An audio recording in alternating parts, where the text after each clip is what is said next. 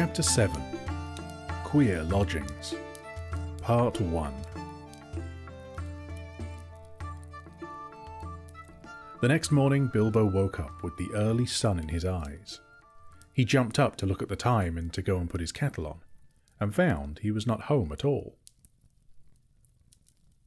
So he sat down and wished in vain for a wash and a brush.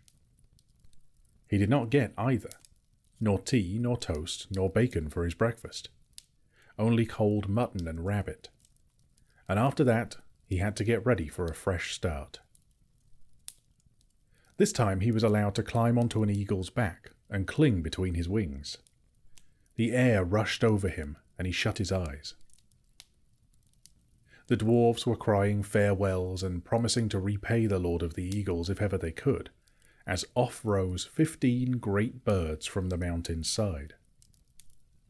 The sun was still close to the eastern edge of things. The morning was cool, and mists were in the valleys and hollows and twined here and there about the peaks and pinnacles of the hills. Bilbo opened an eye to peep and saw that the birds were already high up and the world was far away, and the mountains were falling back behind them into the distance. He shut his eyes again and held on tighter. Don't pinch, said his eagle. You need not be frightened like a rabbit, even if you look rather like one. It's a fair morning with little wind. What is finer than flying?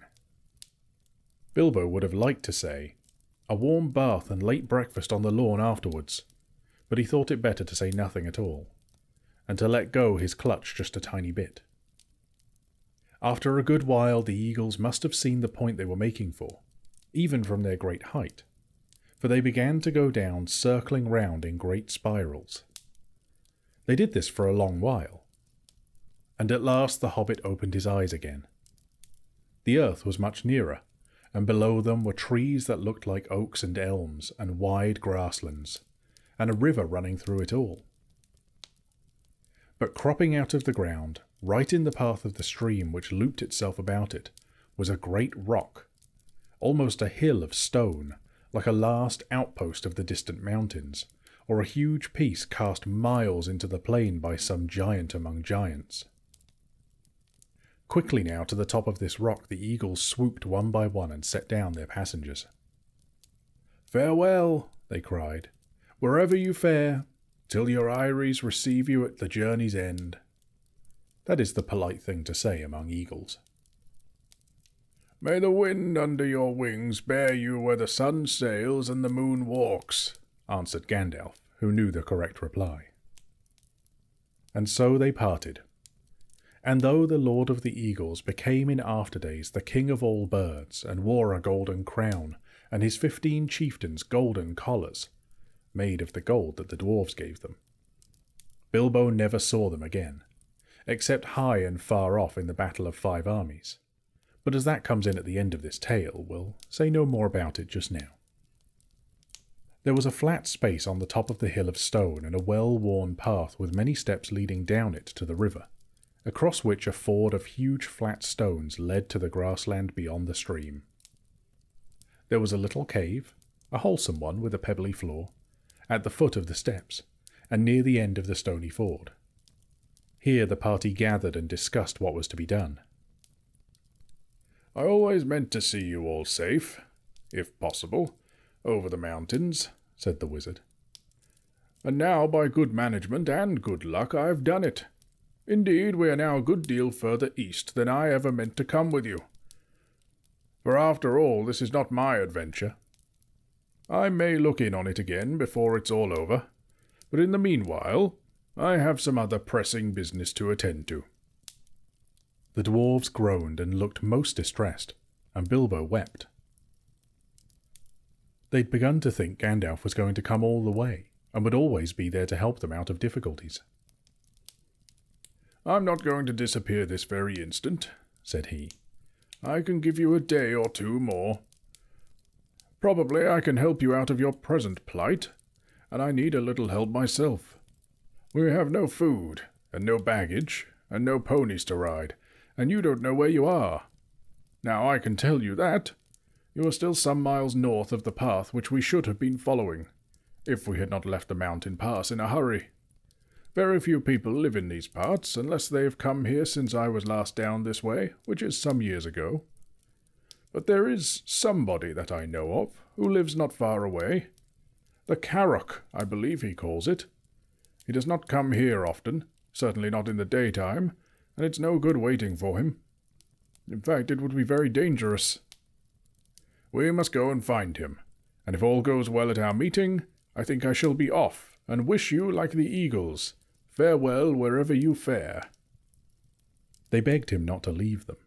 They offered him dragon gold and silver and jewels, but he would not change his mind. We shall see, we shall see, he said, and I think I've earned already some of your dragon gold when you've got it.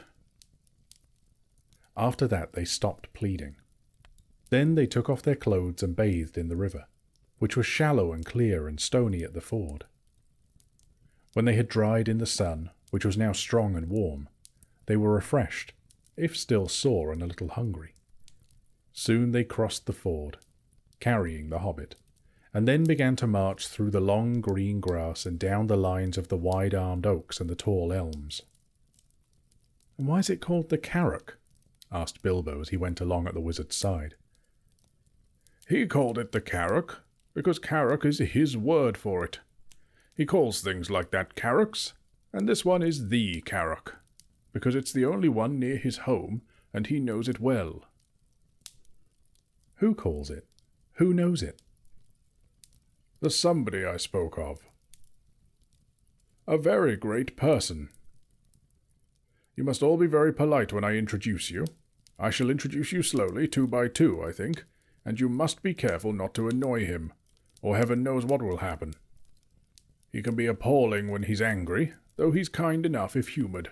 Still, I warn you, he gets angry easily.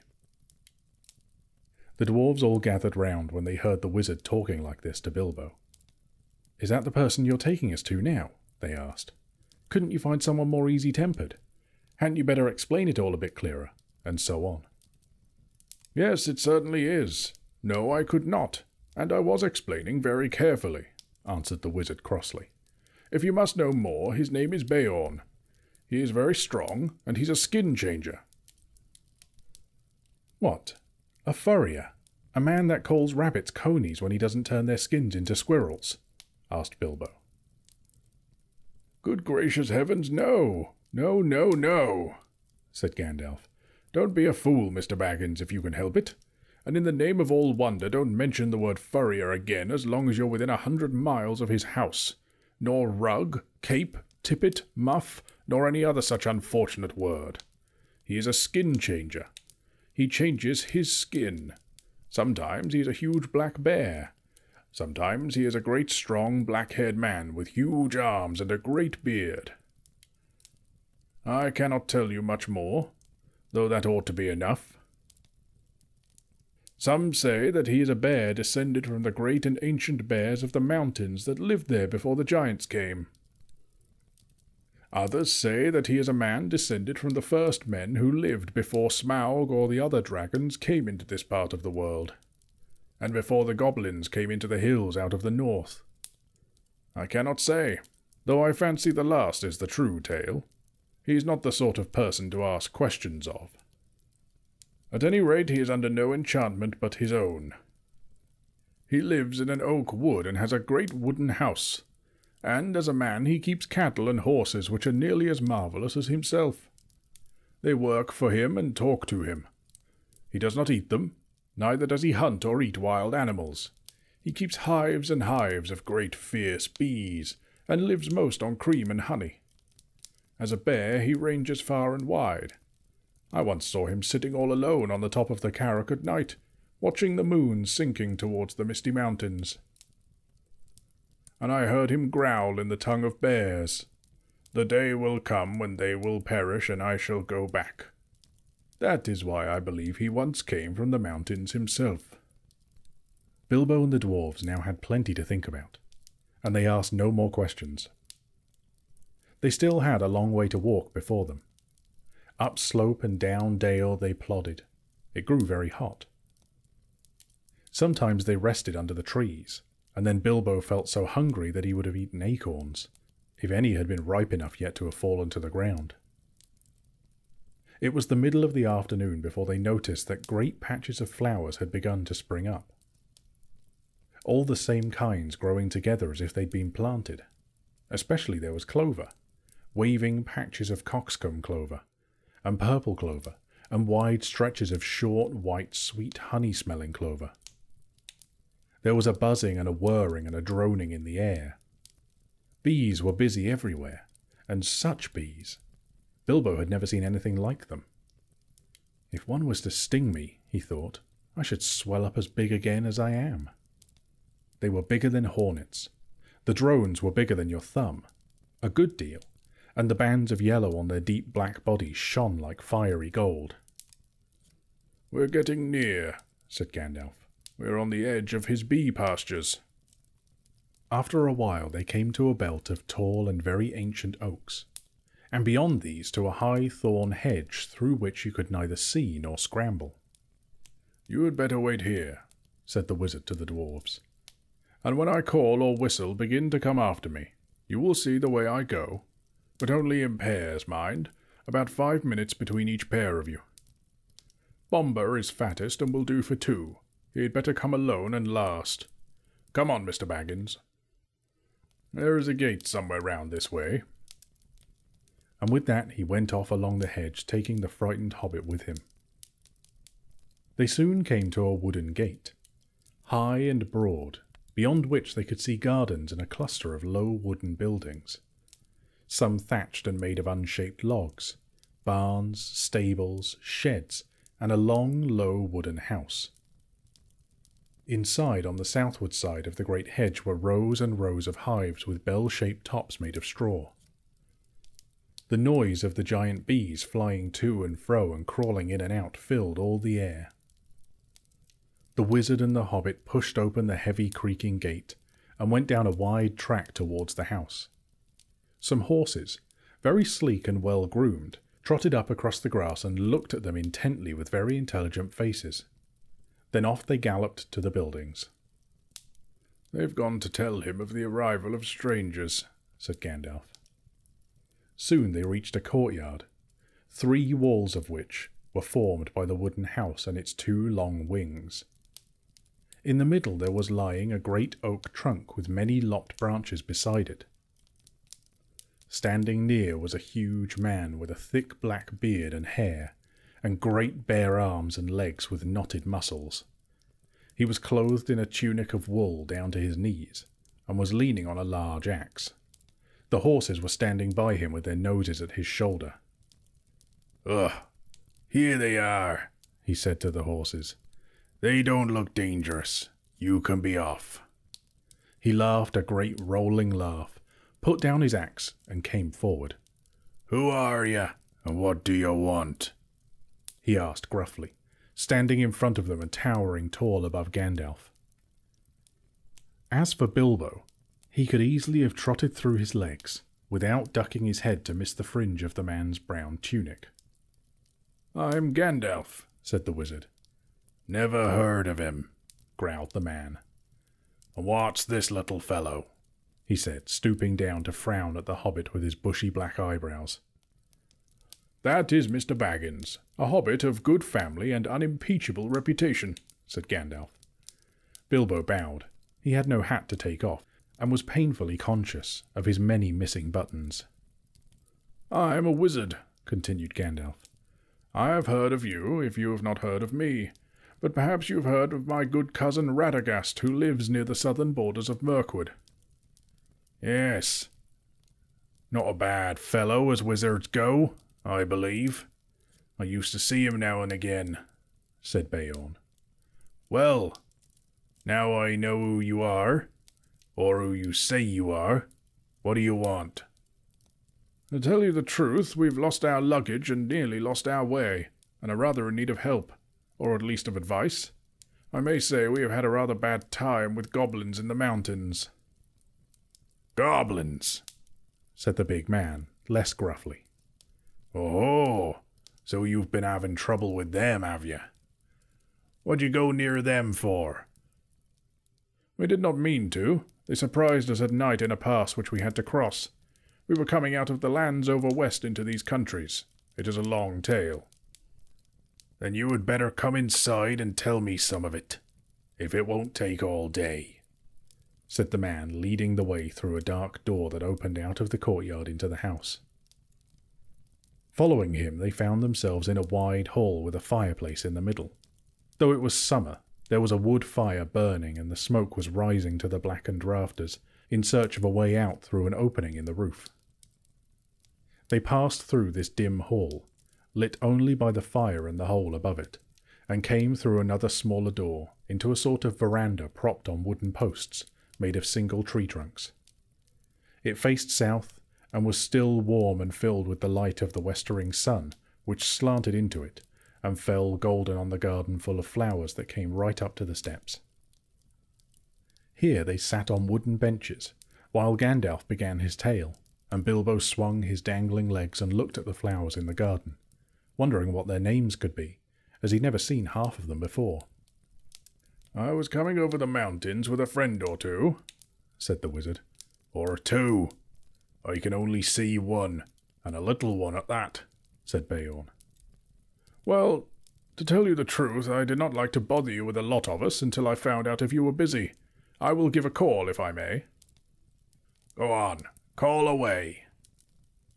So Gandalf gave a long, shrill whistle, and presently Thorin and Dori came round the house by the garden path and stood bowing low before them.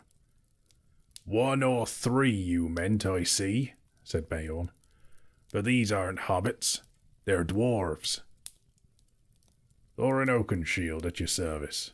Dori at your service, said the two dwarfs, bowing again. I don't need your service, thank you, said Beorn. But I expect you need mine. I'm not over fond of dwarves. But if it's true you are Thorin, son of Thrain, son of Thror, I believe, and that your companion is respectable, and that you are enemies of goblins and not up to any mischief in my lands, what are you up to, by the way? They are on their way to visit the land of their fathers, away east beyond Mirkwood, put in Gandalf. And it's entirely by accident that we are in your lands at all. We were crossing by the high pass that should have brought us to the road that lies to the south of your country, when we were attacked by the evil goblins, as I was about to tell you. Go on telling, then, said Beorn, who was never very polite. There was a terrible storm. The stone giants were out hurling rocks, and at the head of the pass we took refuge in a cave. The hobbit and I and several of our companions. Do you call two several? Well, no, as a matter of fact, there were more than two. Where are they? Killed, eaten, gone home? Well, no, they don't seem all to have come when I whistled. Shy, I expect. You see, we are very much afraid that we are rather a lot for you to entertain. Go on, whistle again. I'm in for a party, it seems. And one or two more won't make much difference, growled Beorn. Gandalf whistled again. But Nori and Ori were there almost before he'd stopped. For, if you remember, Gandalf had told them to come in pairs every five minutes.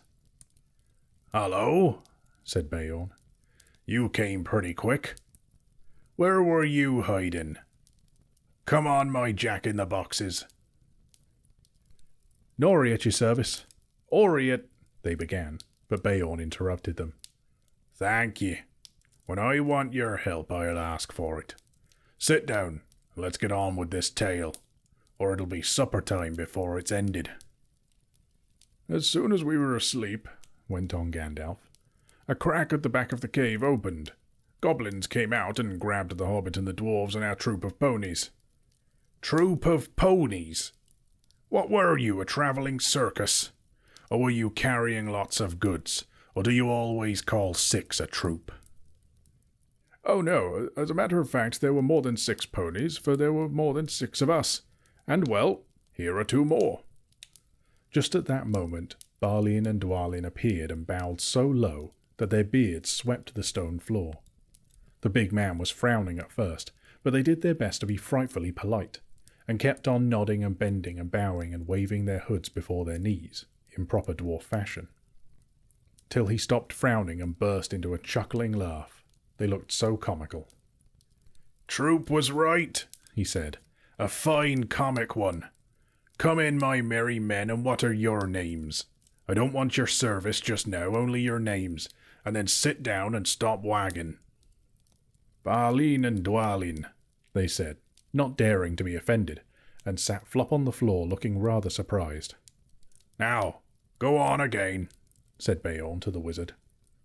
Where was I? Oh, yes, I, I was not grabbed. I killed a goblin or two with a flash. Good, growled Beorn. It is some good being a wizard, then. And slipped inside the crack before it closed. I followed down into the main hall, which was crowded with goblins. The great goblin was there with thirty or forty armed guards. I thought to myself, even if they were not all chained together, what can a dozen do against so many?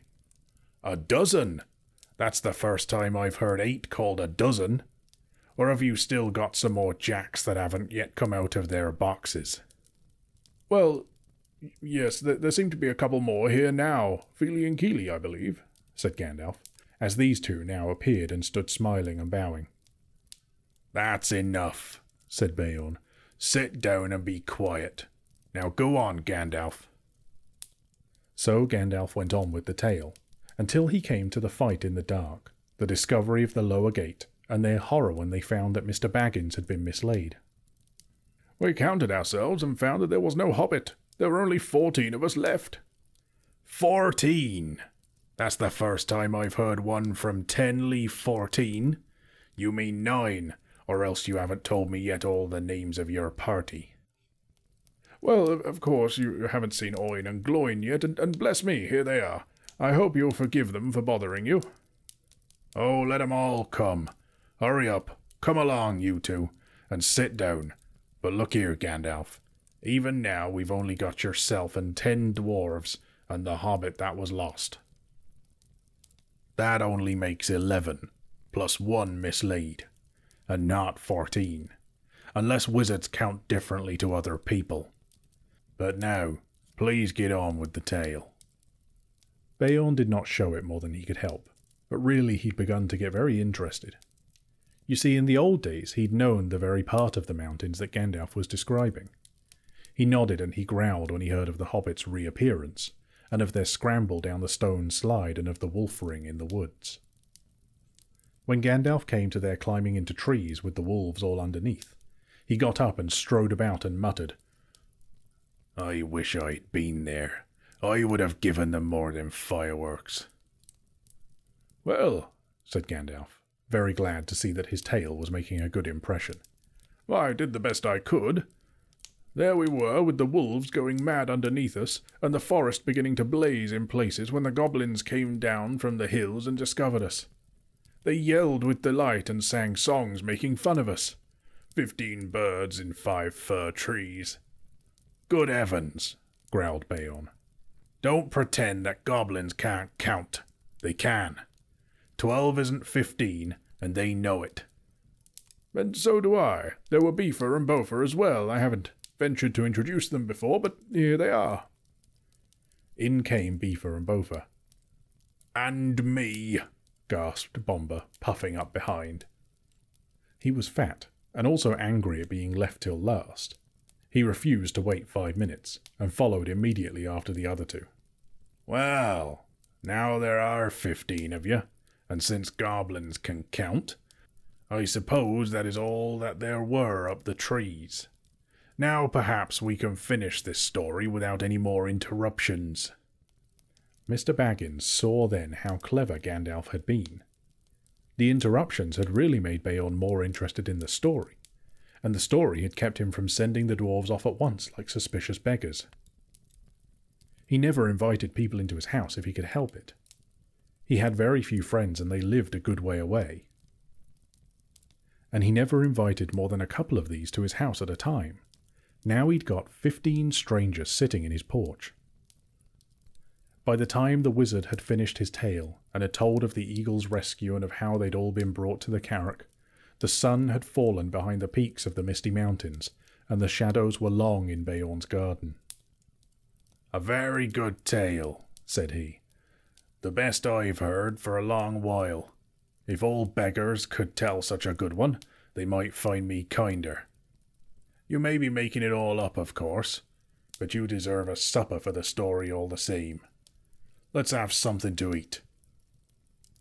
Yes, please, they all said together. Thank you very much. Inside the hall it was now quite dark. Beorn clapped his hands, and in trotted four beautiful white ponies and several large, long bodied grey dogs. Beorn said something to them in a queer language like animal noises turned into talk. They went out again and soon came back carrying torches in their mouths, which they lit at the fire and stuck in low brackets on the pillars of the hall about the central hearth. The dogs could stand on their hind legs when they wished, and carry things with their forefeet.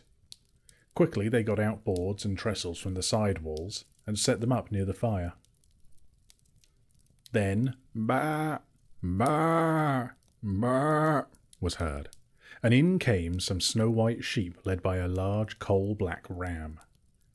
One bore a white cloth embroidered at the edges with figures of animals.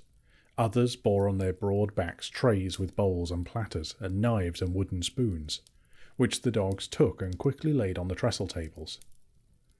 These were very low, low enough even for Bilbo to sit at comfortably. Beside them, a pony pushed two low seated benches, with wide rush bottoms and little short, thick legs for Gandalf and Thorin, while at the far end he put Beorn's big black chair of the same sort, in which he sat with his great legs stuck far out under the table.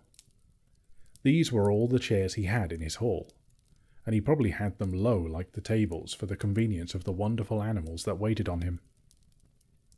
What did the rest sit on? They were not forgotten. The other ponies came in rolling round drum shaped sections of logs, smoothed and polished, and low enough even for Bilbo. So soon they were all seated at Beorn's table. And the hall had not seen such a gathering for many a year. There they had a supper, or a dinner, such as they had not had since they left the last homely house in the west, and said good-bye to Elrond. The light of the torches and the fire flickered about them, and on the table were two tall red beeswax candles.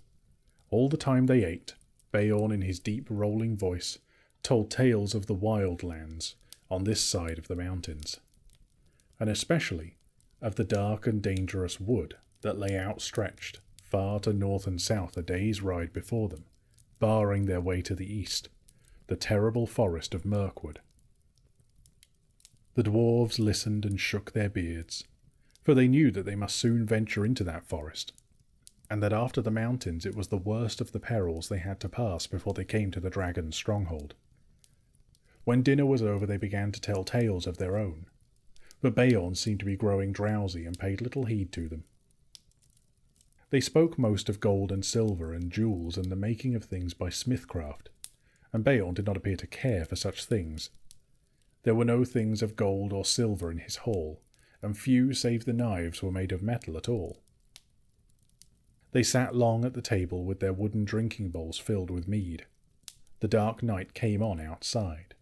The fires in the middle of the hall were built with fresh logs, and the torches were put out and still they sat in the light of the dancing flames with the pillars of the house standing tall behind them, and dark at the top like trees of the forest. Whether it was magic or not, it seemed to Bilbo that he heard a sound like wind in the branches stirring in the rafters, and the hoot of owls.